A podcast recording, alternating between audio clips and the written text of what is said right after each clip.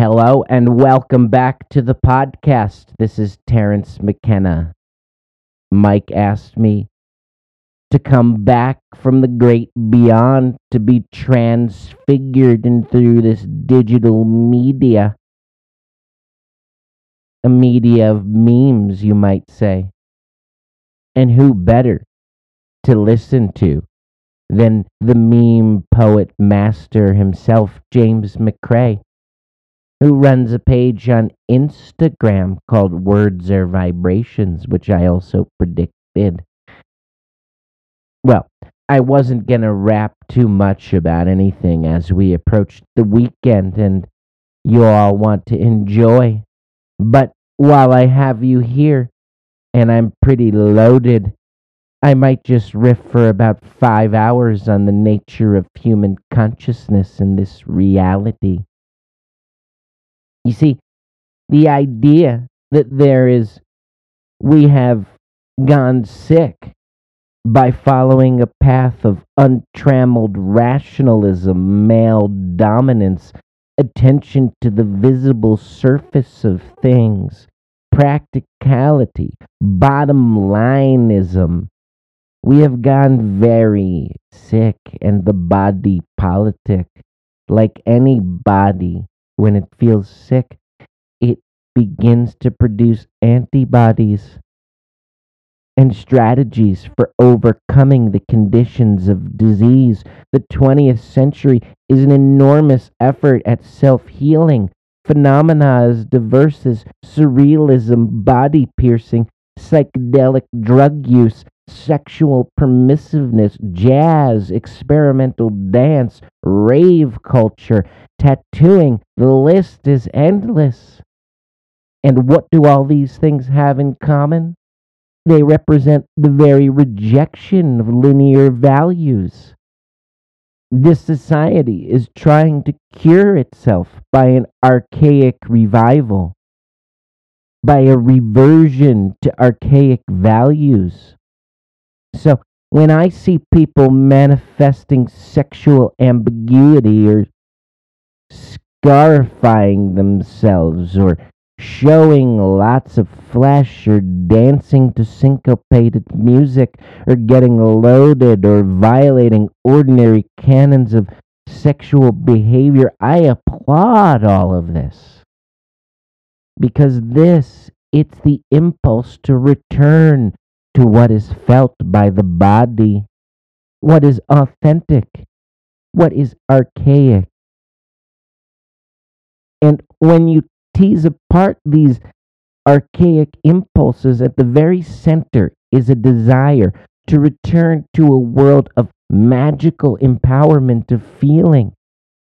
And at the center of that impulse is the shaman stoned and exalted, intoxicated in plant, speaking with the spirit helpers, dancing in the moonlight, vivifying and invoking a world of conscious living mystery. That is what the world is, you see. The world is not an unsolved problem for scientists or sociologists. The world is a living mystery our birth, our death, our being in the moment. These are mysteries. They are doorways opening onto unimaginable vistas of self exploration, empowerment, and hope for the human enterprise. Well, that's all for me now. I have to get back. Jimi Hendrix is throwing a party with Hugh Hefner and they need someone to roll copious amounts of doobies for them. I volunteered. Until next time, thank you for having me here. And remember, take it easy, dude, but take it.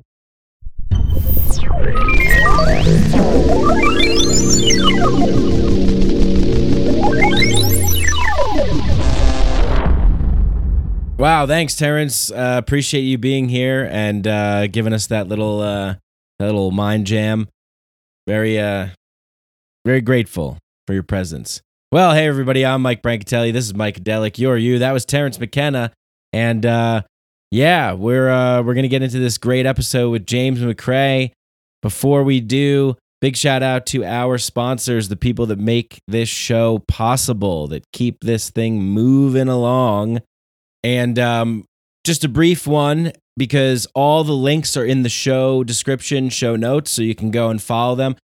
Today's podcast is brought to you by Being True to You, a coaching company that helps people prepare and integrate psychedelic experiences and navigate addiction and recovery with virtual one on one and group coaching. They also run a one of a kind coaching, training, and certific- uh, certification program for people who want to build a career helping others transform their lives in a positive way.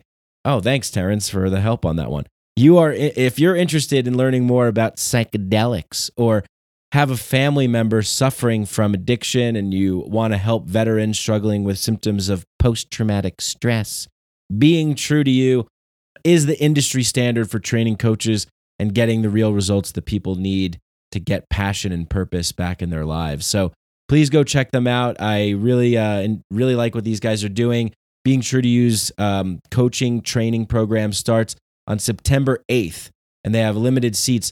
So go to beingtruetoyou.com, sign up today. The course is an in depth journey into the nature of addiction, the healing power of psychedelics, and the process of coaching people through transformational work. Their training is really powerful and it'll really change how you look at um, and experience the world. The, the course has over 100 hours of instruction, 800 pages of learning material. Classes are held on Zoom and they include lectures, group discussions, and they're taught by Being True to You's founder, Deanne Adamson, who has a master's degree in, in counseling, and co hosted by Dr. Dan Engle, a neuroscientist and renowned psychedelic expert. So, this course is designed for people who want to build a career in the psychedelic renaissance as an integration coach, as a, professional therapist for, um, I'm sorry, and for a professional therapists. This is for professional therapists, counselors, facilitators, social workers who want to deepen their understanding of addiction, self actualization, anybody that wants to deepen their understanding of addiction, self actualization, and psychedelic work and support others, go to Being True to You coaching and um, their upcoming coach training program. Head on over there. The link is in the show notes in the show description. Thank you to Sheath Underwear, who is uh, so amazing in their philanthropic endeavors, giving back to the community, uh, helping invest in making the world a better place and supporting podcasts like this. Sheath underwear is by far the most comfortable underwear that I've ever worn. I wear them all the time. Quite frankly, I, I need a couple more pairs actually. So uh, they got this new bamboo pair out, and I haven't tried it yet, but uh, their shirts are made of bamboo, and it's really, really, really, really comfortable, and uh, re- like really comfortable. I love them. I love their bamboo shirts. So now they have a new pair of underwear with the bamboo material, and I really want to try it. So Sheath, send me over a pair in black. Thank you. Um, and they're just they're just the best. They have dual pouches uh, for your man parts. So what that means is they separate your testicles and your uh, penis into different compartments. And that's really, really useful when you're doing activity like at the gym or running or it's a hot day and you're hiking. Sometimes I I put the I wear the pouch, and then sometimes I don't wear the pouch, and they're just as good, just as comfortable. The material is amazing, and they have a money back guarantee on your first pair. So go to sheathunderwear.com, put in the promo code Mikeadelic, and you get 20% off. It's uh, just the best. I'm, I'm really super excited to just continue continue to to work with them. They're amazing, and um, and they're just the most comfortable pair of underwear. So try them out. Money back guarantee promo code Mikeadelic. You're not going to need the, the money back guarantee because you're going to love it. I know you're going to love it. They're my favorite pair of underwear. I don't wear anything else now, and I couldn't imagine wearing anything else. So, uh, Mikeadelic is a promo code. You get 20% off. Next, we have Fungi Academy. Fungi Academy is 25% off their courses with the promo code Mikeadelic. And the link is uh, is in the description. Go check them out. They make amazing videos for growing mushrooms. You need to learn about the mycelial web in order to understand the different intelligence that is the mushroom kingdom. It's alien. It has information that's waiting for you to download it if you just take the right amount. So go to Fungi Academy and learn how to grow mushrooms, learn about sacred mycology, cultivation, and psychedelic journey work. They have amazing courses with really fun, interactive, and engaging videos and coursework. It's uh, a really colorful, rich, engaging experience. So if you like, this is where to start. For for me, for Jasper, for all the other people involved in Fungi Academy, like I'm sure that they we talked about this going through all the things that you need to go through to learn on your own can be really challenging and difficult and where to look and people have contradicting opinions on different forums and this and that. Fungi academy makes it really simple and puts it all in one place. I highly recommend them. Go check them out and you get a nice fat 25% discount off their courses for sacred mycology uh, mushroom cultivation and psychedelic journey work please check it out Links in the description. Big shout out to Ohana Kava Bar, the best kava in the world, makes you feel relaxed and happy. Put in the promo code Time Wheel for 10% off. Mushroom Revival makes great products. Put in the promo code Mycadelic and you get 15% off. And Student Loan Tutor is doing their best to help get people out of debt, student loan debt. So give them a free, give them a call. They give you a free consul, uh, consultation. I was going to say consolation. they give you a free consolation. Well, we can't help you, but how about a Hershey's chocolate bar? All right, so that's it. Thank you to everybody that leaves five star ratings and reviews on Apple Podcasts. It helps boost us up in the algorithm and makes this show more visible to people that want to hear things like this. So thank you to everybody that does that. I love and appreciate all of you. Consider joining the Patreon. It's patreon.com slash Mike Brank. I do early release episodes, bonus dosadelic episodes, um, we have the Mycadelic Inner Sanctum Discord chat. So it's just a place where we're developing community of like-minded, like-hearted individuals to come together that like the things that we talk about on this show to uh, to form more of a, a community together. So please check that out. Plus, there's you know bonus stuffs like shirts and stickers and things like that. And uh, what else do I have to say? I don't know. I love all you guys. Thank you so much for listening to the show. Had a great conversation with James. Oh, one more thing before we get into the show. This is important. So the show will start off with uh, good quality on my end of the microphone. And what happened was uh, there was a glitch in Zencastr uh, that caused it to disconnect from my audio interface that I was using. Even though I went back and I selected the audio interface, it didn't pick up on it in the recording. So what they told me I had to do was refresh it, but I didn't know that at the time.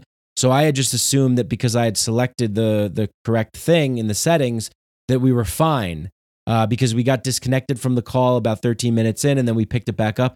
So my side of the audio is going to sound like I'm kind of like I'm on a cell phone or something, and James's side of the audio is great.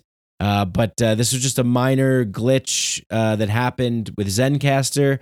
I talked to them; they did their best to help me out and resolve it and uh, we we fixed it up as best as we could.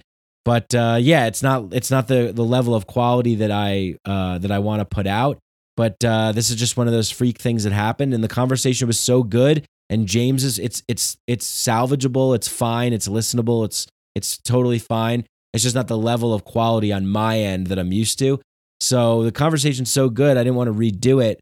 Where we this is the conversation, and um, you know, it's it's kind of apropos as James and I were talking a little bit about trying too hard to force everything to be perfect and sometimes things are messy and art and creativity doesn't always go the way you plan. You just have to kind of show up and here I am showing up and doing the podcast and putting it out there because I think it's a, a great episode. And uh, apologies uh, for my side of the audio sounding a little uh, less high quality than normal, uh, but it's all audible, it's understandable and I hope you guys enjoy it. And uh, please get in touch with me. I love hearing feedback from you. Go follow James, Words Are Vibrations. Check out his website and his new book, How to Laugh and Ironic Amusement During Your Existential Crisis. It's uh, the best title in the world and it's coming out soon. So please go check that out.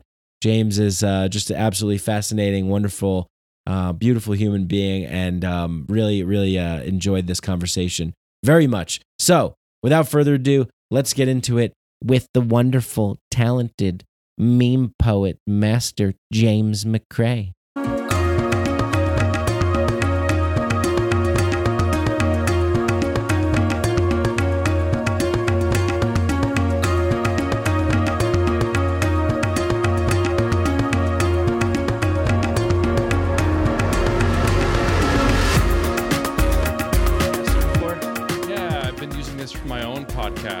I, I, was on um, Zoom for a while, then I switched back to Zencastr, and it, it, it is a lot better. Cool. Yeah, I always wonder what what's better or not. Um, yeah, to use. I, I was using Squadcast for a little while. I had some issues with them, um, but yeah, this seems to be good. So yeah, for your podcast, uh, you you recently rebranded it as Homesick Alien Club, right? I did. Yes. Tell me about that. Um, well, I've had a I've had a kind of uh, start stop relationship with my podcast for a couple years. I started it when I was living in New York City in like summer of 2019, and I had never had my own podcast before, but I figured if I if I ever wanted to have a podcast, I might as well just start right away before I was ready to do it well, just so I could get the bad episodes out of the way mm-hmm. because mm-hmm. I think for everything, you know, it, the beginning is awkward. It takes some time to kind of find your rhythm, to find your own unique voice. So I did a bunch of podcasts in in New York, and then I moved to LA right before the beginning of the pandemic. And when the pandemic happened, I do you remember like there was a time when because suddenly everything was online and people were going on IG live and people were dropping yeah. digital streaming and and digital content. And I was so overwhelmed by the amount of just digital content everywhere that I decided just to put my podcast on hiatus for a little bit and um then I moved to Austin, Texas, where I live now, and I started I started it back up under a different name. And then just like a few couple months ago the idea of homesick alien club came to me because I, I posted a meme that said the homesick alien in me recognizes the homesick alien yes. in you. Yes i love that one and it was kind of a just like a joke. I didn't think much of it but I got such positive feedback from that sentiment because it really struck a chord. And I realized that to a certain degree, all of us who are, you know, at least somewhat aware or, you know, self conscious, self aware, we all kind of feel like you know, this isn't quite our home. Like we all come from somewhere else, like whether that, you know, you can put whatever metaphor you want on it, but you know, the alien metaphor is that we all kind of come from a different planet, a different galaxy, a different dimension, and we don't quite feel at home here on Earth. So the joke is that we're here visiting Earth and we're here temporarily and eventually we're all going to go back to where we came from. Um, but for now, we're all homesick aliens, and I and mm. I liked the idea of putting a club on it because this idea of community we're all we're all you know if you if you listen to the podcast you're in the club. If you come onto the podcast you're in the club. And i've realized that it it actually has helped people feel a little bit less alone because people are like oh i've i've felt this way for a long time. Um so it's just kind of a fun way and you know, I, I, like to have humor in everything I do without being too serious about, you know, oh, we're longing for a different world or heaven or a better a better life. It's how can you say say that same thing, but but make it funny and put a bit of a joke on it. So that was kind of the idea behind Homesick Alien Club. Yeah, awesome. Yeah, I mean, I love it. I definitely relate to that 100%. Um, yeah, so we we got to meet recently in Austin. Thank you for coming to that uh, event, by the way. That it was so fun. It was uh, such a good time to be there. We got to chat a little bit, and we're both former New Yorkers who have have left the uh, the the Big Apple. I don't even know if anyone calls it that anymore. I remember that like growing up, the the Big yeah. Apple. And you're you're originally from uh, Minnesota, right? And and you moved to New York. That's right. Yeah, I'm from a I'm originally from a very small town in Minnesota, basically just r- rural Minnesota, the land of soybeans and cornfields and lakes. Hmm. Um, and kind of moved around Minnesota, found found my way to Minneapolis, and lived in Minneapolis for a handful of years. Um, had a lot of fun there. It's a great kind of underrated city in terms of music and culture and art. So shout out Minneapolis. But then, yeah, in 2012, I, I kind of always wanted to move to New York City as a writer and uh, as a poet. Like it seemed like all my favorite writers and artists had kind of spent some time in New York City. So I, I always felt somewhat called there. And when the when the stars were aligned and the timing was right, I, I, I decided to move there. And yeah, I spent about eight years in in New York City, the first four in Brooklyn and the, the next four in Manhattan. And what it's an amazing place to live. I'm so happy that I got to spend some time there. And I'm I'm also grateful that I no longer live there, uh, just with the state of the world today and right. you know it, it's a great place to live and it, it's also a stressful place to live. So I, I felt like i've just been so much more p- at peace with myself since since leaving the city. Yeah I, fe- I feel like i got what i needed to get out of it when i was there. And uh, 2012 was also kind of a big transformative year for me as well as i'm sure a lot of people uh, have have shared this experience. People that I've had on the podcast, a mutual friend of ours, Jennifer Sodini. I mean, I remember her telling me how kind of pivotal 2012 was for her as well. And of course, we all we're all familiar with like the 2012 Mayan prophecy thing and and all that. And who knows what what's what with that. But but there definitely shifts happened, and um, yeah, I, I, think I, I got what I needed to get uh, from living in, in New York City, and now I'm I'm happier being in uh, a little bit of a smaller city and calmer and kind of more a little bit more free, more open, a little more nature. Definitely a lot more nature here in in Colorado, and uh, yeah, uh, one of the places that I was thinking of was Austin and I still I'm still curious about Austin. It seems like there's a really good energy there. There's a really good creative energy going on in Austin. What has it been like for you since moving there? It's really interesting. Um, I, you know, my fiance and I decided to move here. We had never been here before. No, neither one of us had ever even visited, and we we didn't even know anyone here. And it was just kind of like a spontaneous decision based on intuition and it just felt right. So we're just like let's let's do it. And everything fell into place really quickly which is usually an indication that you're aligned with what you're supposed to be doing without when mm-hmm. there's not a lot of force and friction and that, that's how it was. And one thing that i can't even explain is that you know you've seen my Instagram, and you know, for those who followed me on, on Instagram at Words Are Vibrations, you know, I post a lot of memes and and and and and, and poetry and stuff like that, and and I post pretty much every day, sometimes twice a day. That all started as soon as I moved to Austin. And I can't oh. really explain it. Like I was in LA and I was posting like a normal person like once a week. And I think I had like I had like 20,000 followers and when I left LA. And I got here and I, I, I kind of distinctly remember a moment where I was laying on my couch and I had just I'd eaten an edible. So I was kind of I was kind of flying a little bit. And I was listening to this audio track of Terence McKenna set to like a beat, like someone had kind of remixed a Terence McKenna lecture. Mm. Um, and since you know, since your podcast is called Mycadelic, I, I assume people know who Terence McKenna is. Oh he's yeah, he's a, in the intro music. Yeah, great. Yeah. He's a like the ultimate psychedelic philosopher. And I was listening to this song that someone had made of a Terence McKenna lecture where Terence was talking about memes. Mm. And of course, Terence was, you know, memes are a very popular thing today.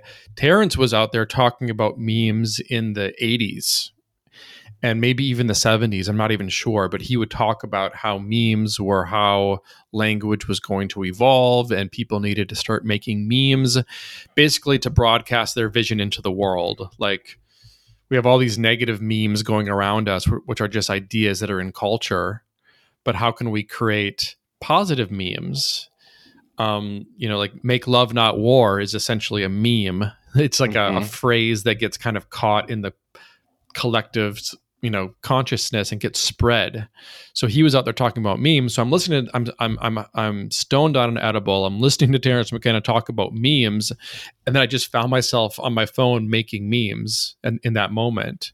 Wow. and then like basically all these memes started coming through me. Like i swear i got some kind of a transmission from terence. And prior to that i had kind of would wake up every morning and, and work on like my, whatever book i was working on at, at, at that time and just like spend a few hours working on a book. And the problem with working on a book is it's great when it's finished because you can share it. But there's years of working on a book where no one sees your output no one sees your work. You can't share it.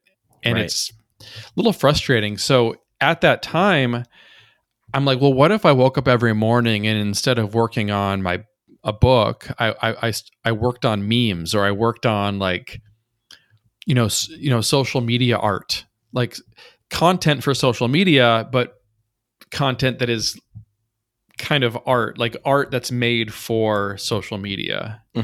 Mhm. and it just started snowballing. Like it was just a creative avalanche and i started posting constantly and you know instead of work i still work on books but it seems like since then since moving to austin my my memes and my internet content have kind of become my book or my my work which is fun because you can share it so immediately. And it's just a lot it's like this kind of um you know open tr- conversation with you know yourself and and and the audience that's kind of ongoing. So Yeah. create creatively since moving to austin it's been it's been big for me. I, I don't know what it is about the city but it, it's worked for me. Uh, i definitely miss like the like living by an ocean and things like that but there's a great community here. It's a very kind of um I, I joke about these like this archetype of like the awakened bro or like Yeah, right. Yeah, yeah. I saw that meme. Yeah, that was great. That was great. And the fi- the five D like uh, princess or something. the like 5d goddess baby That. Yeah, yeah. Right, right, right. Yeah, yeah. Exactly. Yeah. I, I like. I like to poke I like to poke fun at you know spiritual archetypes and Yeah. stereo, stereotypes, but uh, it's it's great. There's it's like there's tech. Uh, Austin is like this kind of you know the community that I found here is like a kind of a spiritual spiritual oasis in the middle of Texas. So, um, yeah, it's it's a pretty cool place to live. It's it's it's interesting to see it become more and more of like a cultural hub.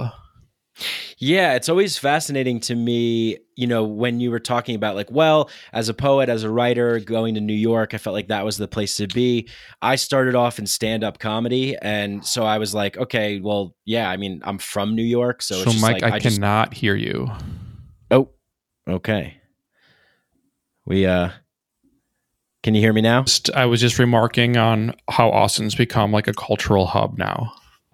Right. Yeah. And it was so it's interesting that as a, poet and a writer, you decided to move to New York because that was sort of the cultural hub.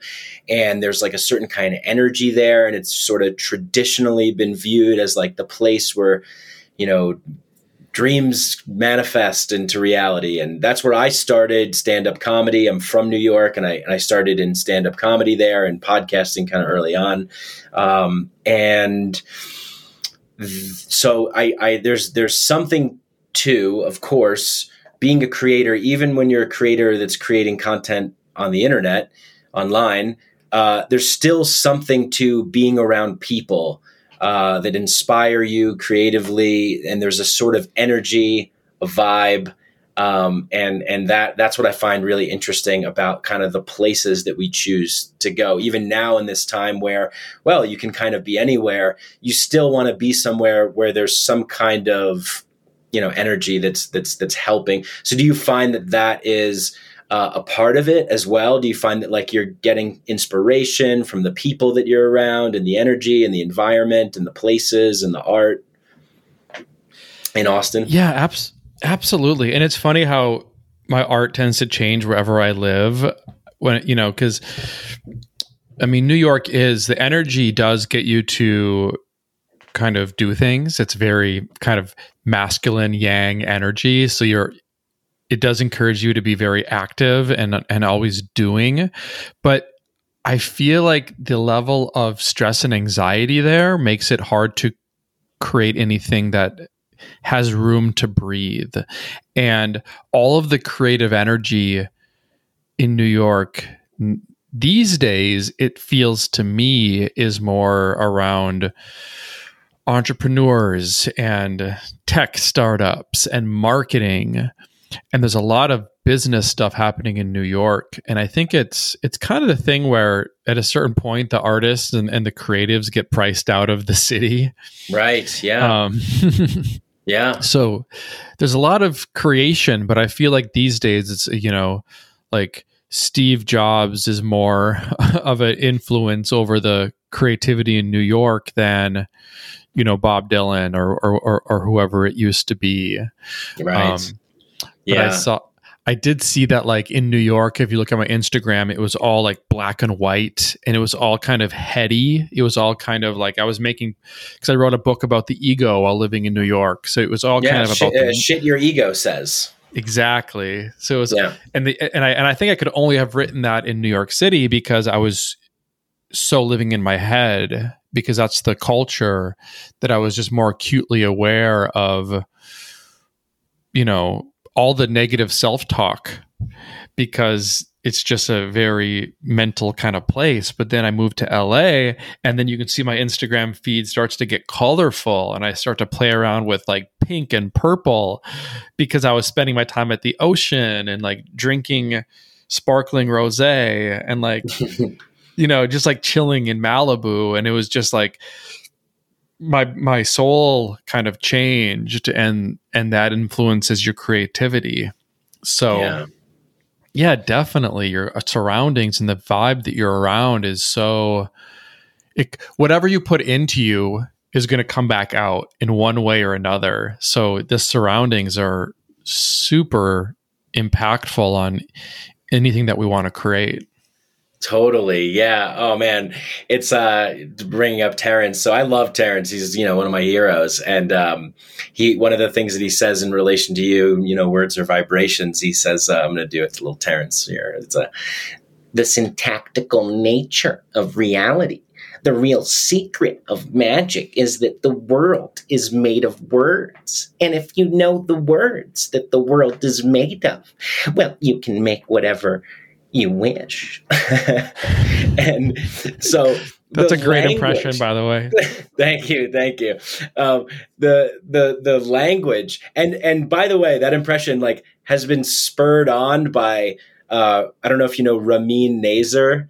Um, yeah, yeah, yeah, yeah. He's he's great. So him and my friend Michelangelo and we all sort of do a Terence, and even Michael Phillip will do one too. So it's like everybody's trying to do a Terence impression, and the the the pull, like the challenge to do a better one in this like fun way feeds into you know the, the creative way that we express ourselves and and the same thing goes with these places in which we choose to reside in the the sort of language of New York the words that carry the vibrations of New York. It's very hustle and grind and get you know play work hard, play hard, that that kind of thing, and that manifests in the sort of material structures of the environment, which become this you know repetitive constant feedback loop that sort of informs our own consciousness and our creativity shapes it molds it you know, um, I forget who said it. I think it might have been Arthur C. Clarke. He says that the we invent the tools and then the tools invent us. And so I, I just I love that concept of we get to kind of become different creative versions of ourselves when we choose to plug into different environments and then how those environments feed us and how we feed those environments. It's uh, just fascinating. I'm, I'm, I love that stuff. Yeah, the the whole words are vibrations thing. Yeah, Terence was really onto something there where, you know, he was really uh, under the belief that language is the source code of reality.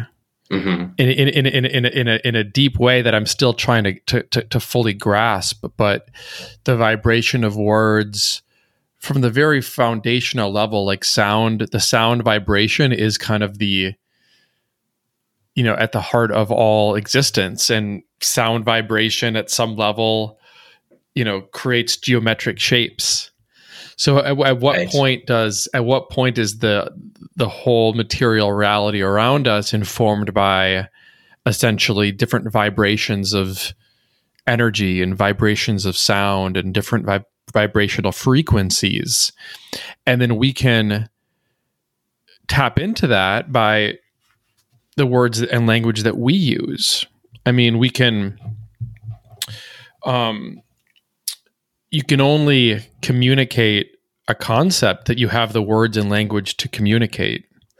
Mm-hmm. You can mm-hmm. literally you can literally talk your way into being president of the United States. You can talk your way into any right. job interview. You can talk your way into any relationship because of the power of words. And I, I, I honestly think that's kind of why the world is in.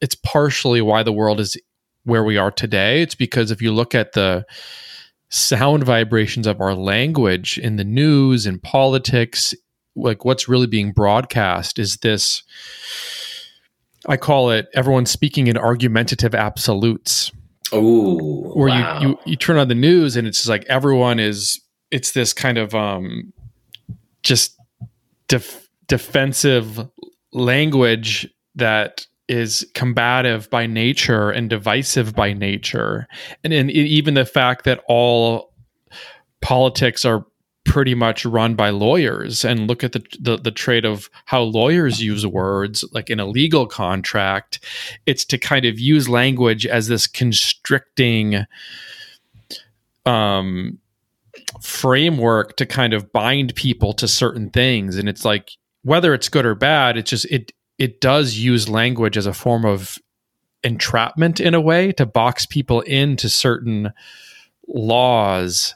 And so the the arguments in the media and the the contracts in the legal space you know they seem harmless enough for this but they frame how we perceive our reality so i'm trying to bring back like the use of language instead of to put people into a box but to set them free and i think yeah. that we've kind of like we've kind of forgotten the languages of poetry and mythology mm-hmm. everything is so exact and everything is so literal and it's like well if we change our language we have to change our language first. We can't live in a world that's full of nuance and subtlety and, you know, where we communicate beauty to each other until we can first use our language to kind of defuse the bomb and um and learn to speak differently and bring in humor and and and subtlety and nuance into what we say because it's I don't think I don't think a lot is nearly as literal as people make it out to be. with, yeah, with, with, their beliefs, you know. Right. Yeah. Yeah. I mean, totally. It's um. So yeah, what you're referring to in the legal context is something known as legalese, mm-hmm. which is um, you know, it's in my opinion, when I, I look at it, and you know, I think maybe a, a, a normie, if you want to call them that, or a muggle, whatever, you know, not to be like, but just like an average person that's not kind of yeah. in the world that we're in, you know, it, it, it's just like, well, this is just normal. It's it is what it is. When you break it down, I mean, it's really like uh, magic you know it's it's literally magic. Uh, you know in magic you have incantations and spells and you say abracadabra and you know things like things like that and you know bring things into being by sort of like summoning them with the the language the small mouth noises the vibrations even in the ayahuasca ceremonies the icaros the songs they're these mm-hmm. sort of mm-hmm. downloads from the plants that are being sent you know to to us to sort of digest in a way that we can't sort of logically right? Like the the whole vibration of the worlds in mass right now is this very like rigid logical kind of i mean we see it in the the architecture as well as like this steel glass concrete kind of way of being which is a, a prison a cage in a, in a lot of ways because it's it's it confines the mind from going beyond into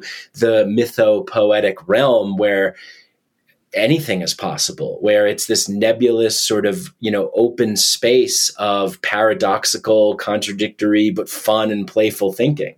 And yeah i love that like when i go to your page like that's the feeling i get is like this feeling of like freedom and openness and playfulness and poetry which is so needed because poetry i want to get your take. What is poetry? What is so special about poetry yeah. Well, I mean, first of all, um, to comment on what, something you said, is it's it's totally true. Like people get hung up on the content of what they're saying and what they believe. Like if you're arguing over you know whatever whatever it is masks or no masks or like whatever whatever the whatever the the heated argument of the day is um people are so convinced that they're right or this could be even a rela- uh, an argument in your in, in your personal relationships. You know you, you get into arguments and you want to be right and you're so you're so um, committed to your point of view that you become st- you stubbornly defend it. I think that's kind of the default for most of us. But mm-hmm. what if the higher truth is a vibrational truth? And we think that we're going to it's the same thing of kind of like trying to t- trying to um, fight for peace right i'm mm. we, we, we, want peace in the world so therefore we're going to kill everyone who disagrees with us mm-hmm. it's kind of like mm-hmm. that with like our arguments it's like okay so my opinion is not being listened to enough so i'm going to argue until it's it's believed and that's you know that's the premise of the practice of law and politics and we, we we do we do that in our own relationships. But how can you get to the point where the con the content of the conversation is not as important as the vibration of the conversation? Mm. it's like they, they, they, there's that famous saying like in marriage like would you rather be do you want to be right or do you want to be happy? Yeah. And it, it's kind of like that. Do you want to do you really want to fight for what you believe in? I mean to a degree you do but also like be the tone is what's really creating the mood of the conversation, not the content. So mm-hmm. how can you just make a joke of? I mean, that's my approach is how can you just make light of what you're arguing about? How can you add some some nuance and understanding because nothing's as black and white as it seems. Yeah. So for, so for me that's what that's sort of what poetry is for me is a way to like defuse the bomb of language and kind of step away and create a certain vision or a vibration that you can put out into the world that inspires that basically inspires awe or laughter or um, reflection right? So it's kind of like using language as a key to unlock some box that someone's in you know we we're, i think we're all trapped in like different mental boxes based on how we were raised and what influenced us and what trauma that we have. So for me poetry is just like a just like a key to kind of just open that box and allow someone just to you know just to feel the sense of freedom whether that's through humor whether that's through beauty whether that's through some kind of an expression of a higher truth and you can write things in an essay form or you know give a speech on something and it's not going to have the same effect because there's something about like being didactic and like lectury where you might get a, your point across but and and and I believe this is why memes are poetry because mm-hmm. because uh, because with a meme or with a poem you're not lecturing and you're not telling someone this is what I think and this is what you should believe. You're just kind of entertaining ideas. And if you do that skillfully, it, it, it kind of creates this aha moment in someone where they reach that point on their own. So it's just for me, it's like a way of using it's like the opposite of a legal contract where you're trying to like put someone into a box with through the use of words. You're just trying to open up the box and let them let their head get outside into some fresh air where they can breathe and just for a moment feel some beauty or feel some love or feel some laughter. That's what mm. it is to mm. me. Ah, I love that. Yeah. Yeah. What was it for you that sparked that within you? What did you see in the world being created uh, when when you first got turned on to poetry and writing that made you say, "Oh, like what opened that box for you?" And what continues to open that for you? Yeah, well, yeah. Now I'm thinking back. Um, so I I mentioned that I grew up in a in a pretty small town in Minnesota.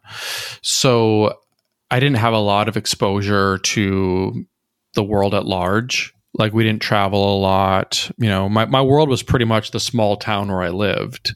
Mm-hmm. And I remember finding like poetry books that, that my mom like just left around the house because she always had tons of books around the house. And it was mostly just like the classics. You know, I remember reading like Edgar Allan Poe and like whatever other um like compil like compilations of famous poetry, you know, mm-hmm. that the kind of the standards. And I guess it just gave me a it was like a window to other worlds. It was just like a window to, you know, um you know, leaving my small town and you know experiencing the the grand wonder of of life.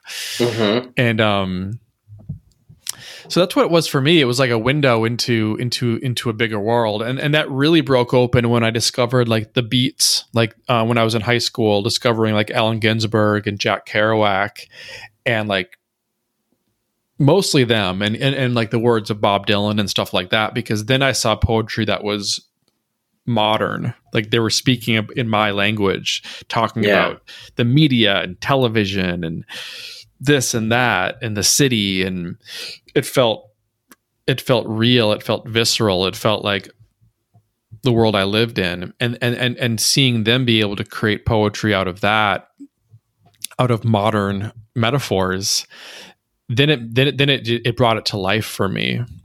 Um so I just always, you know, I'm just kind of like a a, a, a dreamer and I'm always kind of like lost in a daydream. So for me, I just feel most comfortable when I have a, a notebook and I can just sketch out ideas, you know, in a in a in a leisurely way. And that's to this day, yeah, like nothing for me is more kind of exciting than just like an open notebook with a blank page because it just like it's like a sandbox. It's like playtime. It's you can you can create anything just by sketching on this piece of paper and you know there are certain lines like a simple a simple line that just kind of lives on forever like you know ginsberg's famous poem howl begins with the line i saw the best minds of my generation destroyed by madness and that's become this often repeated line that's very well known throughout the world. And just the idea that one day he just sat down and wrote that on a piece of paper. Any one of us could look at a blank sheet of paper and write down a simple sentence that ends up, you know, striking some kind of a common nerve mm-hmm. um, and ends up being kind of remembered and it's just for me that's fun. It's so it's so easy in a way. You're just kind of writing down things. Um but you can do so much with it. Like the words the the the the, the, the right sentence phrased the right way can literally change the world. So yeah. for me it's just such a fun sandbox to play in. And it and and I'm always trying just to get my ego out. It's like a spiritual practice for me as well where I'm just trying to get my ego out of the way and really just like kind of listen to what wants to come through me. Just trying to more or less, you know, listen to the space between my thoughts to see what comes through. And the less I try to control the process, typically is when the better stuff comes through. Yeah, I find that to be it's this like weird paradoxical kind of thing because in a way you sort of have to have somewhat of an ego to like put yourself forward and assert your expressions into the world. Uh, there has to be some sort of like drive to say like i am going to do this but at the same time the second that you attach to anything that is like more egoic than that you know where it's like oh i'm going to come up with you know it was the best of times it was the worst of times. Like i'm going to have something so profound. And then then you start to sort of crumble and go into the and lose yourself. And then so so i'm fascinated by this process. Uh, you know myself i still struggle with it from time to time. Um, you know and and i wonder do you have a certain kind of process or there certain things that you just have remembered over time that are helpful for you to sort of get that ego out of the way um, and and and sort of be the conduit to allow that that flow to to come through yeah. Well, first of all, I mean, you mentioned, you know, the the portal of 2012 and how so much changed for a lot of us that year. Yeah. And that's the year I moved to New York City. And before moving to New York City, I didn't have much of a spiritual, you know, practice per se. And living in New York City, I found that I needed to because the city is so crazy that it, it, it kind of you know, to balance it out, you kind of need to have some kind of a strong mindfulness practice. It's funny how many like very serious meditators there are in New York because mm-hmm. I think you kind of need that to balance it out. So living in New York gave me a bit of a a bit of a rigorous approach to, you know, meditation and yoga and living in New York is where I discovered psychedelics and began, you know, sitting with, you know, ayahuasca and psilocybin and, and things like that. So all of these things had a huge impact on my creativity mm. because prior to like finding spirituality or finding meditation or finding psychedelics, I feel like I was pulling from a much more shallow pool for inspiration. But when you've spent countless hours meditating and doing breath work and doing yoga and going deep into plant medicine journeys. And you, and that becomes kind of it's not just a one off that kind of becomes your it kind of becomes your life. Um you can suddenly pull from a much deeper pool for ideas.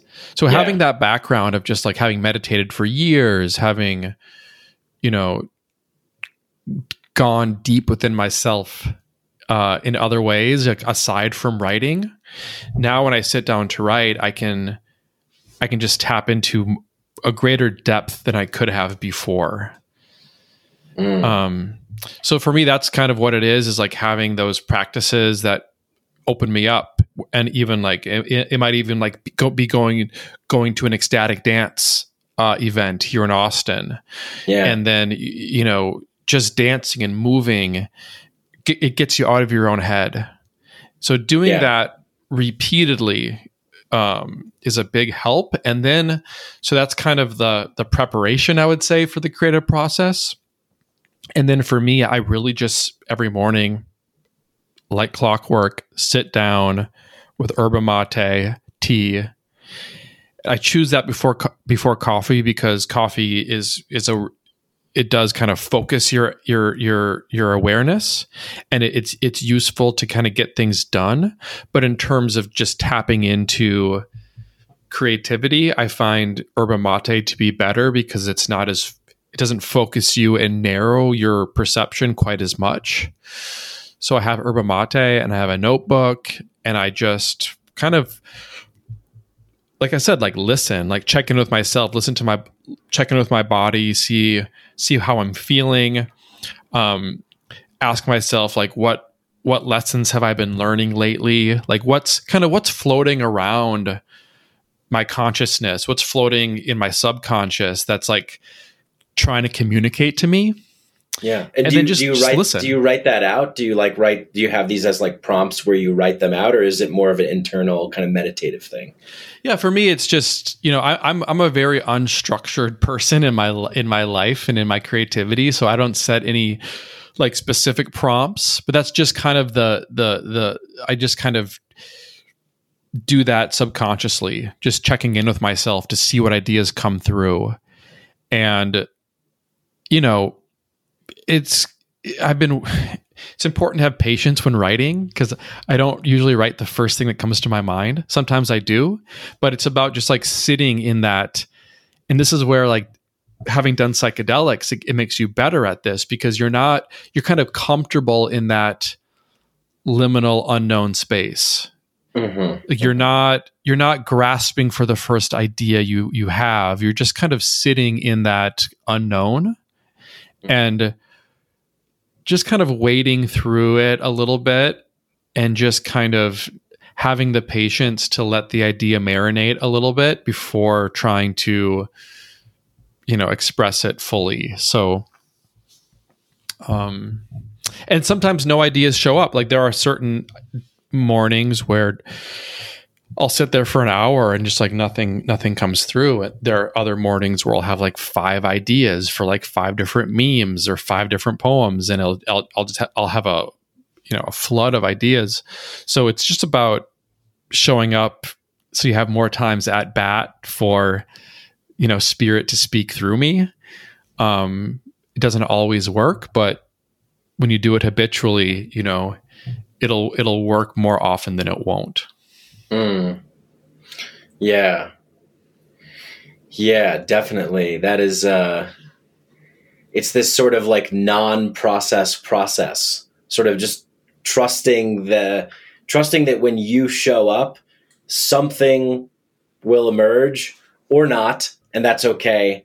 But as long as you're showing up and allowing yourself to be open to receive that the the gifts that you have within you will rise.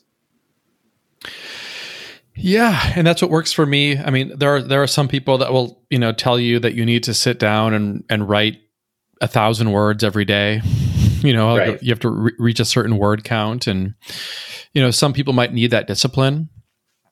Maybe at the beginning of your maybe journey as a writer or something that's more helpful, but um, I work better without any any like strict rules like that to to, to follow. Yeah, sure. I'm I'm curious about this because I I I've dabbled in writing here and there, but I'm not a writer by any means. And uh, I'll do these solo podcasts, and a lot of the times when I do them, I don't really know what I'm going to say. I have sort of a feeling or a general a general feeling of of, of where I want to go, maybe, or just kind of what I'm feeling at, uh, at the time, and then it just kind of takes on a life of its own. And um, recently, I've been struggling with that because I was trying to, like, I used to do them in this way where it was sort of just like I just show up and, you know, maybe I'm a little high or something and I'm just kind of open and ready to receive. And then I just start talking about something that's on my mind. And uh, oh, I got a lot of really good feedback from people around those kinds of episodes. And then what happened was the trap of, oh, these are good, like more of these. So then it was trying to make those, you know, and and trying to and then so then I was like, oh, I need to sort of like perfect this so that it's really impactful. And then I sort of lost my way a little bit. And then recently I released one that I did and I'm like so nervous about it because I'm like, this, I, this might be crap. Like I think this is cr- I think this is garbage. Actually, when I just put it out. Like I literally um I don't know. I'm like I don't know what I said. I don't know if it's cogent or cohesive or anything. And it was in the spirit of trying to recapture the spirit that I that I felt like maybe I had lost, which was this sort of like one take flow thing but I'm very curious to see what would happen if I sort of organize my thoughts in a way where I allowed them to emerge and marinate, like you said, because I think that there's that's really there's something special. Uh, uh, there's something that's, that I'm really intrigued about about that. You know, about yeah. about the difference between just kind of going off the cuff and and and talking first thing to come to your mind versus putting something on paper and maybe it's just like a skeleton of of what it is. Um, so yeah, that, that, personally, that's that's just what's interesting me right now about about your process and, and the writing process in general. What what that comes up for me is um, I think about let's compare it to like a, a musical artist. I think like the the musical artists that have the most longevity are the ones that are, are continuously trying new things. Mm. Like if you look at like a career like David Bowie or Bob Dylan or uh, these days Kanye West or mm-hmm. Taylor Swift I love all of these artists. They never really put out two albums in a row that kind of sound the same. Like it's easy yeah. to like chase after like like you said like oh this this worked well. So I'm going to go back in there and and and try to like dupl- duplicate that feeling. And that, that'll that'll work sometimes. I mean you can you when listen we're putting out content all the time. Like you're putting out podcasts and I'm I'm doing all these Instagram posts. Like we're kind of always creating content. So you're going to repeat yourself to some degree you know you, you have to follow some like, uh, do a similar thing. And that's fine. But i'm always curious of chasing something i haven't done yet because like you mm-hmm. said when, when you when you when you when you try something new there's kind of an excitement to it and it feels fresh i was um i was just watching this new show on Hulu with um, it's a documentary of the famous music producer Rick Rubin mm-hmm. uh, interviewing Paul McCartney, oh. and they they just talk about the Beatles. They talk about Paul McCartney's music. They go to certain songs, and Paul will talk about how they made the song. It's a really great show. And they isolated the bass line on one of the Beatles songs and and we and you just heard the bass and the bass is often like a passive instrument it's a kind of a background yeah. instrument but with paul it would he would just dance and play and experiment and the bass would be sometimes becoming the driving force of a song and and rick was like this is such an innovative bass line. like how how long did it take you to work this out and he's and paul's just like oh we just i just did that once that was just that was just I was just I was just playing around and experimenting, and that's what made it to the record. So he played awesome. this bass line literally once ever, and it's like, you know, embedded in history is part of a Beatles song, and that happened all the time with with the Beatles and with other artists like this. So I think it's important not to, as much as we're all restricted by the mediums that we work in. Like you can only do so much with a podcast, right? But mm-hmm. I always like to see what else I can do and what other angle I can take and, tr- and and do something where I'm not entirely comfortable. Because when you're not entirely comfortable, that's when you're like okay, I need I kind of need to figure this out. I kind of I don't know the territory here, so I have to explore a little bit. And that's what keeps creativity fun for me and then you can kind of feel that energy come through. Um so lately I've been you know i've been playing around with doing like tiktok videos and and doing video in general and um yeah, yeah I, I think love the one I, how to cleanse your feed. That was great. yeah, some sage one. on my uh, to cleanse someone's social media feed. Thank you. Yeah. So like that was something I'd never done before. I'd never done vi- video, much less TikTok. But it's like, well, I think you I think when we're just a lit like one foot outside of our comfort zone, that's when stuff that's more a little more electric comes through because we're we're figuring out the terrain and we're kind of taking the the, the audience or the listener along with us. So mm. for me, I love just to you, you know you don't have to reinvent yourself entirely, but um, I think it's it's it's it's very useful to just keep tinkering and keep trying new things as an artist or a content creator. Yeah, I'm always looking for that edge that makes me f- have that feeling of feeling most alive. You know, and usually it's kind of when I'm accessing some sort of flow state where time and space ceases to exist. And you know, when when we were down in Austin and and myself, uh, Jennifer, and, and, Michael were doing the panel, we had not discussed like what we were going to talk about. Really, we were just like, well, we're going to talk about wonder or something, and well, yeah, we'll just riff, you know. And I love that so much. I love the sort of improvisational kind of mind jazz jamming, you know, kind of like a jam band. Everybody just picks up their instrument and sees what ha- you know, see what happens and there's this sort of emergent spontaneous creation that's like only happening in that moment. To me, that's the most sort of electric, alive feeling that I could capture. And the best part about it, particularly at this event, because it's not often that I get to do events like this. I mean, before the pandemic, I actually was doing doing live things, and it was great. I felt so alive. I felt so connected. It's the audience, it's the people, the looks on their faces, their eyes widening afterwards, coming up to you and, and sharing what was happening for them or what they were thinking about. So I'm always trying to find a creative edge that makes me feel alive and hopefully that transmits to other people to awaken some aliveness within them. And um, yeah it's it's tricky when you think about it too much too right? It's like this weird thing. I'm wondering like what what do you think about that? And and, and what is it for you? Like when you when you put things out there we kind of touched on a little bit about the you know unlocking the box the key that sort of thing but uh, but yeah, I, I'm curious to get your take on that sort of like creation and feedback process. Mm-hmm.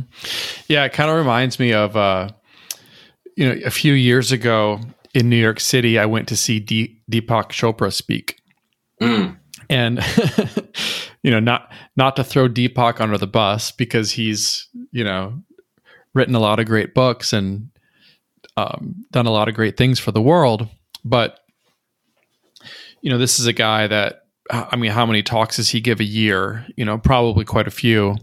Right. So yeah. we were at this big church and it was packed and he was giving a talk and you could tell that he was just going through the motions. Mm. Like, like, and, and, you know, God bless him. He's been doing this for years. So I'm not criticizing him, but you could tell that, I mean, he, he could give that talk in his sleep. He was just like word for word. He knew the points. He was he sounded so tired and bored with himself. mm. And it's like, on one hand, you're like, cool, I'm seeing Deepak Chopra. On the other hand, you're like, there's no energy behind this at all. It's it's just it's very stale. Yeah. Um. So it's yeah it's it's really interesting to to try to capture that magic i think that I think that energy, the energy with which you make something, kind of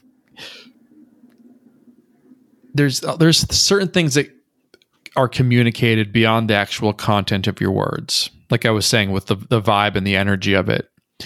And if you're really excited while you're making something, I think that I think that shines through. Mm-hmm. Like I mm-hmm. try to be as I try to practice spontaneity as a as a practice almost in the sense that you know sometimes I'll I'll make a meme or write something and, and, and it'll take me months before I post it just because I don't I don't get around to it or you know it, it just doesn't work my way its way into my feed. But there are other times and I and I love doing this. I love when I have an idea. I'll I'll grab my phone. I'll make something in 3 minutes and then I'll post it immediately. Mm. And for me, that's just fun because it, I mean, it might be really good and it might not. Like sometimes it's a home run, sometimes yeah. it's sometimes it's not. But there's something about not not making things too precious, right? Like putting them out there. Like I know, like I've mentioned Bob Dylan like five times on this podcast already, but yeah, you know, back yeah. in the in the '60s when when when Bob Dylan was making this like crazy influential groundbreaking music and the Beatles too like they were putting out like two albums a year mm-hmm. they were just getting in the studio like working spontaneously putting it out and moving on they weren't like you know, some of those were first takes.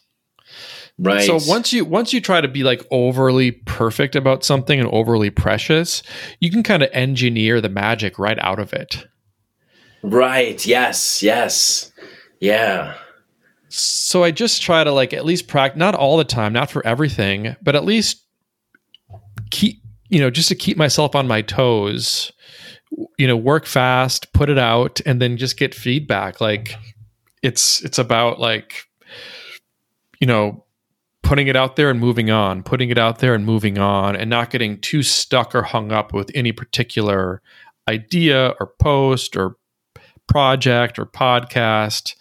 Um, because sometimes it's the, it's the energy in that in that fast stuff that just kind of connects. And if you try to overly engineer or, or, or perfect something, doesn't always make it better. Mm.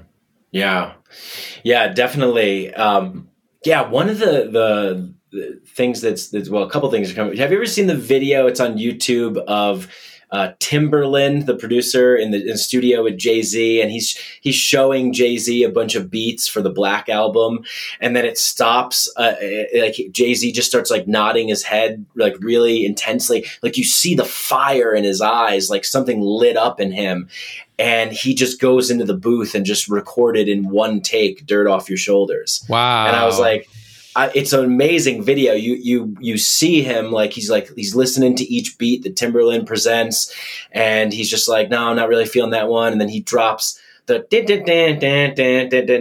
and Jay Z is just like possessed. Like it's like something had just taken over him. He stands up and his eyes are like, whoa. And he's just like, his, his eyes are moving around. You can see he's thinking of all these words. He's like, he just goes in the studio and he just lays it down. And it's just like, that's so magical to me. And it's like when those moments happen, it's like, wow, that's so it's like this kind of masterful art of allowing yourself the space, almost probably allowing your space to just be a fool sometimes too and and and fail right? Because like you said like you'll just make something in three seconds and you'll send it out there and who knows it's gonna if it's gonna be you know quote unquote good or not you know? And um you just take that risk right? You live on that sort of razor's edge and and and and find out. I guess. Yeah. Fuck around and find out. yeah, exactly. I think I think we're kind of dancing around the um the Buddhist idea of beginner's mind. Mm-hmm. Yeah. Oh, yeah. Zen mind, beginner's mind. I think yeah. That, that's a book. That's a book that I have that I haven't read yet. but I yeah, exactly. It's a good one. And and but just read it. Yeah. But just but just that. I think that's one of my favorite Buddhist books, actually. But just the concept of always no matter what you do, like show up as if as if you're a beginner. Mm-hmm. Like you know, the, the student and the teacher yeah yeah exactly like show up like imagine like your first day at work at, a new, new new job just think of how like wide wide eyed and ready you are you kind of like you're you're you don't know what you're doing but you're eager to find out and you're eager to find out what you have inside of you and you're just um, not afraid to fail because you don't know the the rules quite yet. Mm-hmm. And when we, you know, when we're not, then then you work at that job for five years, and it just becomes again, it's like Deepak giving his talk, where it's just, um, um, um, um uh, and he's he's boring himself, right? Or like you you do your job as if, you know, you're just like you're not inspired anymore. But when you're like a when you're a beginner and you're like, hey, I don't quite know what I'm doing, but let's just figure it out and let's work in real time to play and experiment. That's when the best stuff happens. So, yeah, I love that idea of beginner's mind, especially for anything to do with creativity. All right, that book's going to be read next. I promise. It's I'm recording it. I'm making a vow on the show. I'm going to read that book. I have book ADD. Like I'll I'll be interested in something and I'll start reading it and then something else will pop into my mind. I'll be like, "Ooh, I'm fascinated with that. I'm going to get that book." I have so many fucking books and I'm just people people even text me like, "Yo, have you read that book yet?" I'm like, "No, I still haven't gotten to it yet. I've got interested in six other ones." Um, but yeah, speaking I, of books, yeah. you, you have a book coming out soon, uh, which is like the best title I've ever heard in my life. How to laugh in ironic amusement during your existential crisis. Mm. juicy, delicious. Just it has that big chef's kiss to you for that one. I can't wait for this to come out. When does it come out? Um, yeah, thank you. I, I always liked the idea of like a really long book title. That's like Yeah. that's like too that's like un, like uncomfortably long. So I I, th- I thought I'd just do that. But um, Yeah, it should I used be to do, out. I used to do podcast titles like that. They were like they were like a paragraph. yeah, I think it was because I, I enjoyed this band, the Arctic Monkeys, and they Oh, sure. used to re- yeah they used to release like ha- like she moves really good on the dance floor, but I can't dance, or like those are like the titles of their songs. Anyway, uh, so the book should be out. Yeah. It's going to be out early September. It's um it's in it's finished. It's in production. It will be available as soon as it's finished being um printed basically. So it's available for pre-order now uh, through my Instagram, and it's uh, it'll be released officially in yeah, I would say early September. Yeah, and it seems really uh, interesting to me. You know, we're talking about taking risks creatively and um, you know doing things a little bit different. This is this is a little bit different for you, but it's I guess also informed by your recent journey of uh, you know making more memes and things like that. So you know we're, we're living in, in strange times and we get strange uh, creations. So yeah, talk talk a little bit about the the book and how it came to be and, and what we can expect from it. Yeah, absolutely. Well, it's I mean, the the the the foundation of the book is a is a poetry book. But even the poetry, I'm hesitant to say, you know, poetry, people have all kinds of connotations to poetry and um especially you know, there there, there are good poets t- today, don't get me wrong, but a lot of poetry these days is just kind of like Derivative? sad yeah, it's sad derivative poetry about your own personal relationships or something. Mm. Um, so I was, so it's poetry, but it, like I, you know, it, it, it's funny. It's like it's dramatic. It's um, you know, it's it's not traditional poetry, and it is um, it is mixed and matched with all kinds of you know memes illustrations and cartoons and other forms of like word art. So it's very much like you flip through this book and get all kinds of different kinds of content. It's almost like scroll, you know, it's very much informed by the internet. If you're on Mhm. Instagram and you scroll, you're going to get all kinds of different stuff. So it's kind of like for the attention span that people have after now scrolling social media for for years now. And the central theme of all of it, the poetry, the memes, the illustrations, is kind of like the title says, like how to laugh and ironic amusement during your existential crisis. Because I kind of think that the whole world is going through an, ex- an existential crisis at the moment. Um, Yeah. We don't know what is going on. We don't know what the world is going to look like in a year. You know, everything's up in the air from the economy to politics to you know the pandemic itself to all of the different regulations that are being implemented as a result of the pandemic um, it's a very uncertain time Mhm. and the the book is essentially trying to not make sense of what's going on because making sense is is is is is, is something that um, is really hard to do in this time. But it's Yeah. it's it's about you know just living in that world. Like it's like one thing that I'm you know I've been if you watch a TV show or a movie that comes out today, it's it's it's interesting how it's all all the entertainment being created today is like not truly acknowledging the absurd and chaotic and, uncer- and uncertain state of the world. It's Mm. like the entertainment world is still kind of in a little bit of this kind of like um, suspension of you know belief around what's happening. right. And th- th- there have been some albums that have come out that have really kind of like um, you know tackled the issues of what's happening today but i feel like artists are struggling to find ways to express what's happening Yeah. and how we and how we really feel yeah. so it's a book that doesn't in any way pretend that the world is any different than what it is. This was a book that was born in the height of the 2020 um, mania around all of it the civil Yeah. unrest the the virus the conspiracy theories the politics you know trump like all of it it's a book that really um, looks at all of it and doesn't shy away and just you know tries to tell a story of hope amidst all the chaos and uncertainty that we're dealing with today Mm, amazing. Yeah.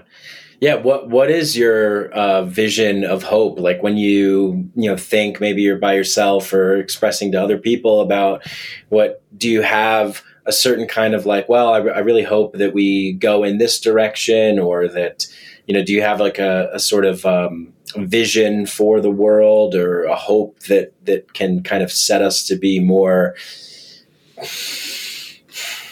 passionate, free, and in love with life, and or something like that. yeah i mean i'm just waiting for the aliens to come and save us no but Take me with you. I know. Um, but uh, if if that if that doesn't happen, um, yeah, I mean, I think that I think you know uh, my my approach because you know I think before you can have a plan for how to actually change laws and everything like that, you kind of need a vision on what that world looks like. So I think as a poet and as an artist, I'm just trying to kind of paint a picture of what a a, a more sustainable, compassionate, empathetic world looks like. Mm. You know, in, in in broad terms, I think that we need to move into a a, a more decentralized, um, democratic world. I think that you know we look at the idea of, I mean, listen, America as a country. Um, I mean, it's responsible for both amazing, great things and also unspeakable, um, terrible things. But I think at this point in the world, it's I think it's really strange that there's this huge country governing hundreds of millions of people, and we're all kind of supposed to follow the same leader and all have the same laws despite the vast differences in culture across the country. It's like I think that a lot of what we're doing now isn't sustainable just in terms of this the logistics and the supply chains and this top down um system that exists in in in the in banks and in politics and in corporations i think that uh, uh, uh, uh, moving towards a, a, a bit of a more local model where especially now where it's like okay certain cities are going to mandate uh, vaccines or mandate masks and meanwhile florida's over here and nothing shut down ever. And you know the cases of the virus are essentially the same as everywhere else. So hmm. i think it's i think it's tricky to impose the same set of laws on every city on every state on every community. So i think like it's going to be a transition to kind of move from this you know quote unquote patriarchal system into a, a world that's more communal, more local, more sustainable, more based on community. Um, and that transition is, I don't think, necessarily going to be entirely smooth. Yeah. Um, but a lot of us are, are are already there, and and I think you know back to the theme of your podcast, I think psychedelics are going to play a very important role in this because you know when people are continued to be thrown out of the safety of society because the economy is crashing or because of they no longer want to live in a in a in a city that's mandating this or that and the social stru- the social structure is crumbling. A lot of the people that are quote stuck in the matrix or the normies that you mentioned earlier right they're going to they need some they're going to need some direction and some guidance. And i think psychedelics done in the right context with the right space holders and the right shamans and the right you know healers are going to play an important role in helping kind of transition people into what the, whatever that new world is. But I think mm. that the I guess the to, to to put a ribbon on it, I would say that the the world that I hold a vision for is basically just one where we're moving away from being so stuck in our own heads and moving away from the logical intellectual models of of the enlightenment essentially and and and moving towards a more heart centric space. Because logic is great and the ego is important and it's important to be smart about things but if you're making decisions solely based on logic um, without any kind of sense of the heart or compassion that's kind of essentially i think what got us into the mess we're in today where like a corporation is free just to you know maximize profits by any means necessary because logically that is what makes the most sense for the business. Meanwhile, they're destroying the environment, they're destroying the souls of their employees, and they're making a net negative impact on the world just for profits because that's what logic dictates. So I think moving to a more heart centric way of living together is that that is my hope for where we're um, where we can go and where we can emerge from the existential crisis and the dark night of the soul that we're having collectively now we can emerge from that with a more you know empathetic and heart-centric perspective beautiful absolutely beautiful yeah i agree i agree that you know t- too much order creates chaos in a way, right? It's like mm. things become too rigid, then it gets a little it's confusing. It's like um look, the the the cat's out of the bag, the genie's out of the bottle. The there's so much novelty and diversity that are um, spewing from every direction, from every soul that is posting something, from everybody that's inspired by you and says, Oh, wow, words are vibrations, like such a good page. Like, I'm really, I want to do something like that. I'm inspired, or, you know, whatever it is, there's this, there's everybody is letting themselves out and expressing themselves or has the ability to. And the main sort of dominant, old, archaic status quo establishment thing is like no no no don't don't don't think about that you know there's one way just this is it's like they're trying to contain this like uncontain in, uncontainable infinite complex thing and we we even see it more now too like you were talking about i mean the thing about psychedelics that Terence and Dennis when they went down to La Chorrera to try and extract something out of the psychedelic realm and bring it back. I think that that that is happening. It's people are ha- more people are now turned on to the psychedelic experience, to altered states, to flow states, to meditation, to yoga, to float tanks, to breath work, ecstatic dance, cacao ceremonies. There's so much of this happening. And it's giving people an opportunity to uh, sit with like see what's inside of themselves and see how they can express themselves. And i i mean i i couldn't agree with you more. I think that that you know that's my wish too is that we kind of decentralize and localize a little bit more to express uh, the unique and authentic things that our souls really truly want to express.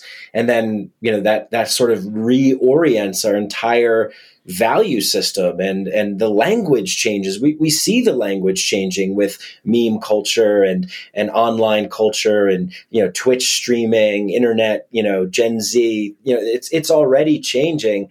And those that's kind of shaping the environment. So um yeah i i it kind of we're there's more timelines available of reality. Mm. You know, I, this is something that I mentioned. I've um, I watched uh, the Loki show on Disney Plus. It's phenomenal if you're a fan of the Marvel universe or whatever. But it was really cool because the the premise of it was that Loki goes into a different timeline, and he's then captured by the multiverse uh, authority of preserving the sacred timeline. So he kind of like deviated from a timeline, and these people are the authorities of preserving the sacred timeline. So they can't make sure that they, they, they make sure that people don't deviate from the one true timeline. There's the sacred timekeepers, and they're like the arbiters of of truth, and and they they control a particular version of reality.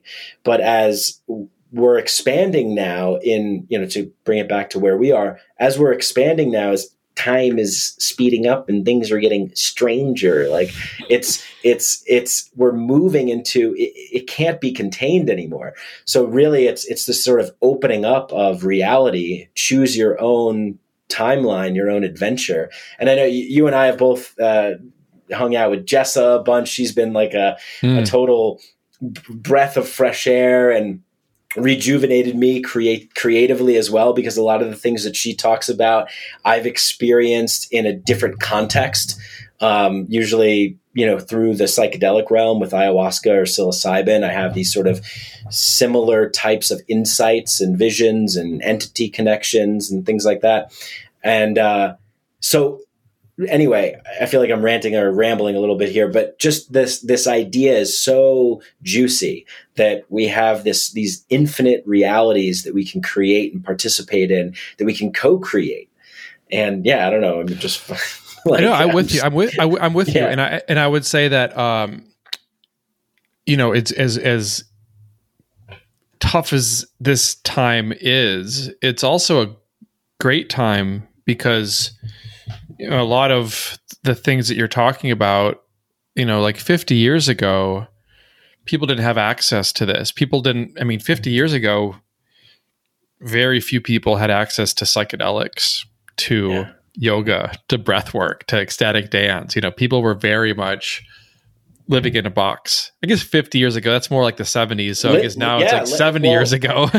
li- literally but, living yeah. out of a box, living out of the television, which yes. was is like this fake plastic tree representation of of the fire that people would commune over. And so you go to this illuminating box and it tells you what the world is.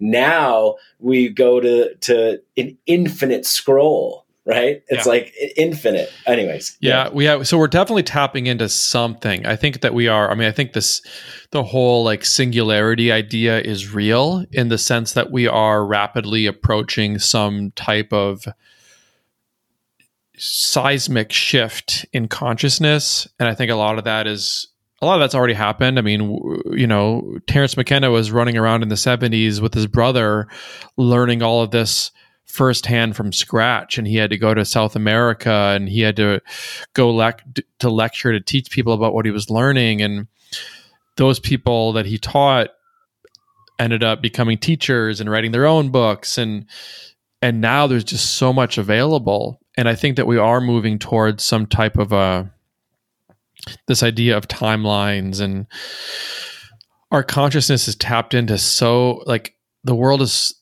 the world and reality is so much more vast and amazing and multidimensional than than we ever grew up believing. Right. And yeah. As we start to to, to to to to acknowledge that, you look at the you know the kids being born today, like they're just born with a intuitive sense of how to use the internet and how to do all this stuff and um, so things have changed a lot, a lot in the past 10, 20 years. And I think they're going to continue to, to accelerate. And I, and I think that the craziness of the world today is just kind of growth pains um, mm-hmm. because we're accelerating at a pace beyond our society's, you know, ability to contain it. So that's why we're mm-hmm. seing all of mm-hmm. this crumbling yeah, of, of old ways. Yeah. We're outgrowing our yeah. clothes exactly, and we're outgrowing our political systems really quickly, um, and the styles are changing like so fast. It's like, yeah, right. So it's exciting, and it, it's not easy, and every day is a bit of a challenge just to kind of hold on. But the more people like you know, people like us that can at least create uh, an environment or a or a safe space for people to you know connect and find each other um like I think there's Douglas Douglas Rushkoff says find the others where it's like Yes, you know people that Douglas, think yeah. he's great people that think like you people that kind of are in the same and the internet al- allows us to find the others so we're Mhm. kind of creating our own web which you know just like Terence McKenna influenced us from the work he was doing now there's hundreds and probably thousands of people that are on a similar wavelength that can collectively just continue to expand the growth that we're all having in terms of our consciousness and it's uh it's it's not always easy but it's certainly an exciting time to be alive Yeah, it's not. It's not. It won't be easy, but it'll be worth it for sure. I, I guarantee that. yeah James, is there is there anything that you, as a creator, putting out content, uh, or sometimes I hate using that word, content, putting out poetry and moving, impactful pieces for people to, uh, you know, that, that, that, they feel, you know, because that's what a lot of the, you know, mentioning before when I go to your page, it's, it's just like, ooh, I feel good. Like I feel this is like cool. This is good, and it's not such like a heady and like intellectual thing, but it's it's it's deep and profound and impactful. Are there is there anything that you censor yourself over? Is there anything that you worry about? Like, is there any? I'm wondering as a creator, like, is there anything that you feel that you're like, damn, I don't know how to express this, or I don't know how I how I feel about this, or um, you know any of that any of that sort of you know maybe trepidation or or concern over like what will you know how do i how do i make sense of this to put this out there? I'm feeling it. It's a it's maybe it's a tough question because if we're feeling something we can't necessarily we, we can't put it into words. It's difficult to put into words sometimes this kind of maybe chaotic feeling or whatever it is. But Yeah. is there anything for you that that you experience like that? Yeah, and I know that's a common um, theme of how a lot of people feel. I know that a lot of people feel a little bit uh, muzzled because they don't want to be canceled or they don't they don't want people to disagree with them, so they kind of keep quiet uh, and they don't post. I know people that are afraid to post because they're afraid of you know saying the wrong thing and getting in trouble or you know getting people mad at them because the world is so divisive. right I don't shy away from anything, but I do, and I've learned this over time because I, I have, you know, certain feedback. I think it's you can grow from, and you should take to heart and and learn from. And certain feedback for me, I just completely. It's like if you misunderstood what I'm saying, uh, that's not really my fault, but you know it does it does help me become more skillful in my use of language so as not to be misunderstood but i for the most part i stay away from topics that are very divisive um, because you can't you don't you don't win you know if Right, i yeah, I'm, I'm not going to yeah. go on instagram and be either pr- you know pro-vax or anti-vax you know during the whole trump biden election you know i wasn't going to go on and be like you know pro-trump or pro-biden because frankly i didn't like either one of them. Right But- yeah. you know there's certain hot button topics that for me you know some people are out there fighting the good fight and they're going to get their hands dirty with stuff like that. Um i for me it's better just to stay away. So i might what i try to because you're, you're just not going to win. You're going to make some people happy. You're going to make some people mad. And either way you're just going to add fuel to the fire. Right. so what I rather do is like, okay, let's promote having an open mind. Like I, I, I- I look at like what's the issue under the issue. So I could be mad and say, the, this group of people is wrong about this belief, but I rather look under the surface and be like, well, what's causing them to be wrong about this belief, and play around with what I find there. So like if people Mm. are like, I'll talk about how people are um I had a post recently that was about how how we should have compassion for people who are instead of being mad at people that are brainwashed by the media how can we like acknowledge that they have a they have a trauma bond with the media and with the government and they're they're misinformed because they are they've been taught to believe that these authority sources of quote unquote authority have their best interests at heart and they and they should believe everything they say. We can be mad at the people but it, it's more about having compassion for how they reach those conclusions. Instead of trying to fight them and say you're wrong well why are they wrong? Like how can you open people's minds without telling them that they're that they're stupid? So mm-hmm. I, I, I don't tackle issue like political issues like that head on. I'll try to like like i said look at what's underneath the issue and address more of the kind of emotional or mental like reasons people end up thinking the way they do. And that way, I'm trying to maximize, I'm not trying to like shy away from the issue. I'm just trying to say it in a, with subtlety, with nuance, in a way that's not going to offend people because you can't change people after you, you've offended them. You need to like have right. a softer approach. So I do avoid certain topics, but not because I'm avoiding it. It's because I'm addressing it in a different way, if that makes sense. A hundred percent. Yeah. I mean, it's like, uh, you know, I, I remember like in the 90s, you know, like the Jerry Springer type shows, like were very popular, right? Like Maury and stuff.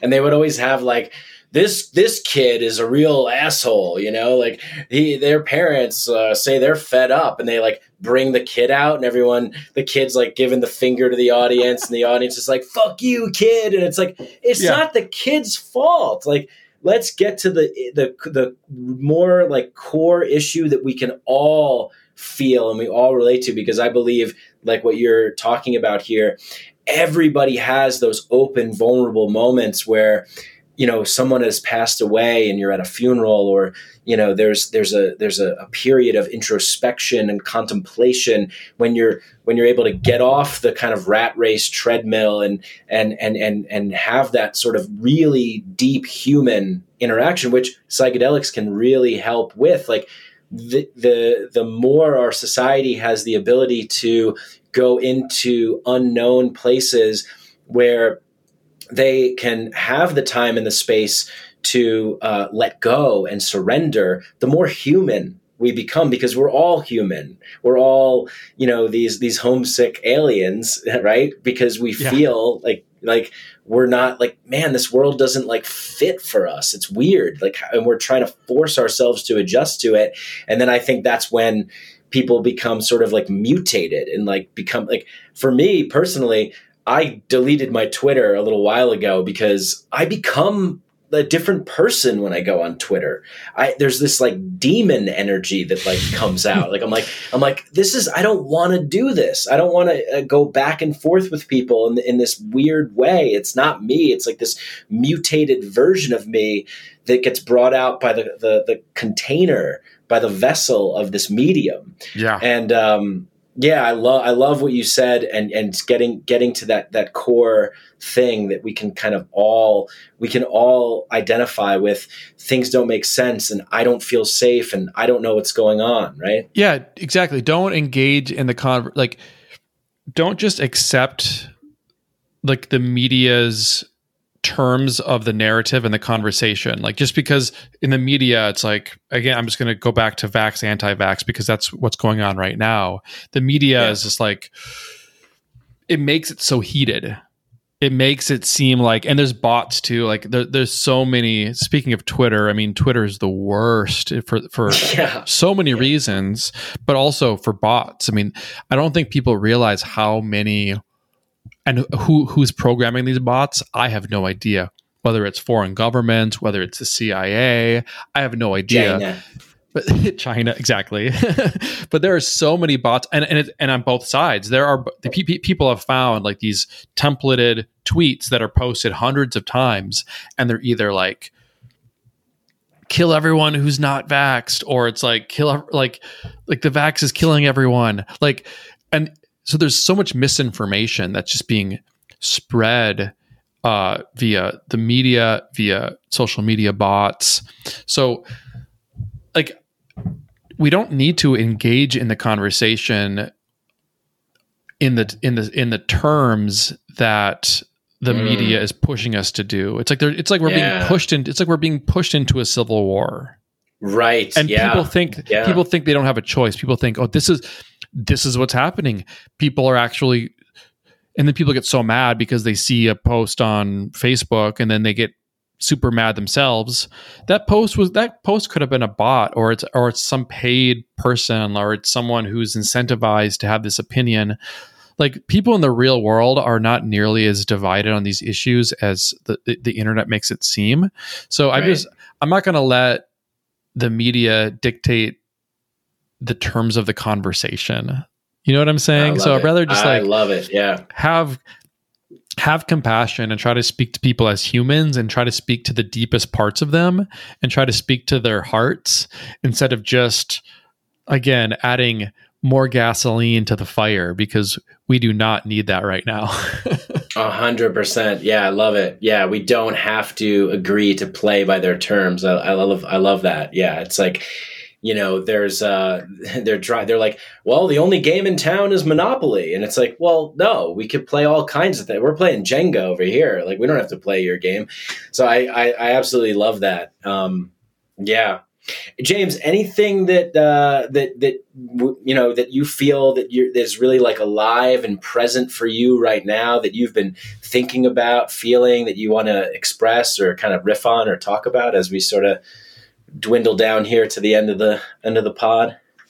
Uh, yeah, I mean, I would just say like you know, I've I've seen some people. You know, let's just look at this past year, and we've all had quite a quite a year, no matter wh- who we are and where we live. And I've seen some people become more afraid and go, you know, get sucked into these media narratives and and become more uptight and angry and i've seen some people that have just said fuck it and like become more wild and more real and more authentic and those are the people that have grown this year. And those are the people that have become much more happy this year.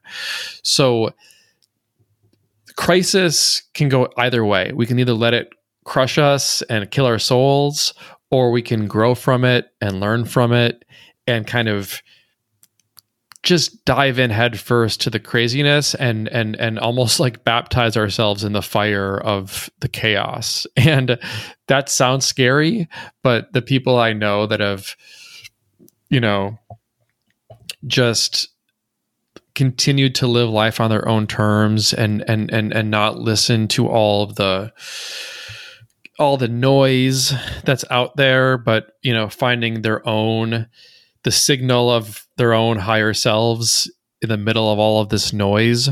Um, those are the people that are growing. Those are the people that are having the most fun. And, um, you know, no, no matter how old you are in your life, growth has nothing to do with your age. We, like, I'm a big fan of just becoming different people. And I think that the times we're living in now is demanding that we become different people. You know, the the old the old the way the same way the old world wasn't working. The people that we grew up being told we needed to be, those people aren't working anymore. We need to we need to evolve and grow and and and shape shift and adapt and um embrace the weird and just um and just not let the fear dictate how we live our lives. That's that's all I would say. That's all I would say. That's perfect. That's great. That's amazing. I mean, that's that is. Uh, I I don't want to tarnish it by saying anything else after that. That was great. well done. Uh, that's uh, that's the podcast. So thanks for being on. Really appreciate it. Tell people where they can go to find you. Words are vibrations is the Instagram page. Yeah, yeah, and thanks for having me on, Mike. Um, yeah, words are vibrations on Instagram, and then my podcast is Homesick Alien Club. Awesome. Awesome. Well, thank you so much, James. This has been a real uh, joy to to spend this time with you. And uh, yeah, go go follow him, check him out, check out the podcast, folks. And until next time, much love to you all. Peace. Hey, I hope you guys liked that episode as much as I did.